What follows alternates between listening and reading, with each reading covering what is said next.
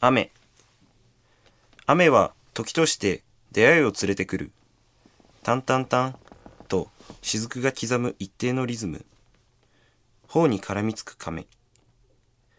スカートの裾が足に吸い付いた不快感。湿った匂い。ザーザーと激しく流れる川の音。雨は好きになれない。入れてもらってもいいですか？ぼんやりと足元を見つめていたら、ふと声がした。顔を上げると、学生帽の青年が、カバンを雨よけに立っている。どうぞ。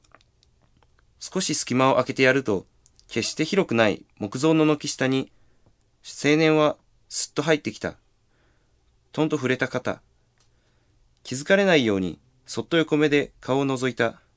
凛とした横顔。不思議と鼓動が速くなる。すごい雨ですね。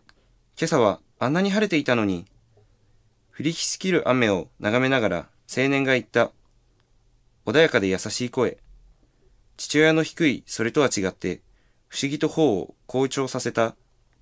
そうですね。この青年はどこの人なのだろうか。この辺りの人なのか、それとも偶然通りかかっただけなのだろうか。青年は服の上を滑る雨をパタパタと静かに払う。もう一度声を聞いてみたい。雨は好きですか？驚いたことにいつの間にか口をついて出てしまった言葉。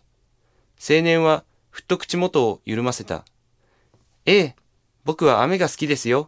あなたは？雫は相変わらず淡々々と同じリズムを刻んでいる。私は、どうしようもなく逃げ出したい気持ちで胸がいっぱいになった。どうしてこのようなことを口走ってしまったのか。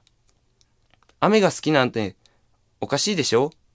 よく人に言われるんです。初めて青年と目が合った。黒くて深い瞳。一層胸が高鳴る。いえ。考えてみれば、こんなに長く同世代の男性と話したことがあっただろうか。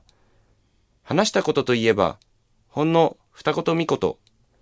でも、今の自分には十分すぎる会話だ。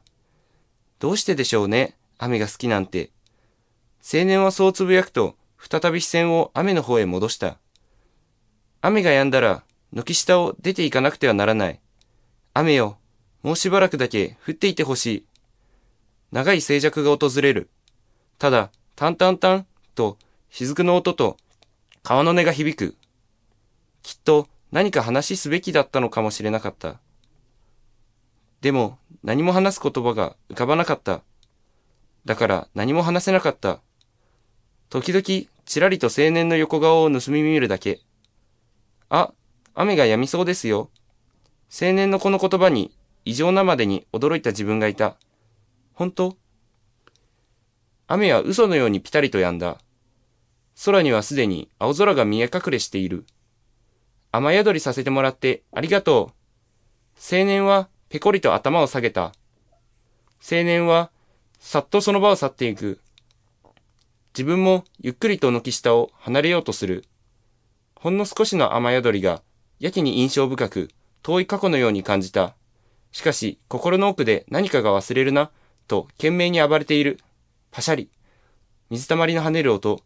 ふと顔を上げると、先ほど遠ざかった青年の姿がそこにあった。随分道がぬかるんでいるので、気になって戻ってきたんです。よかったら家の近くまで送りますよ。夢を見ていた。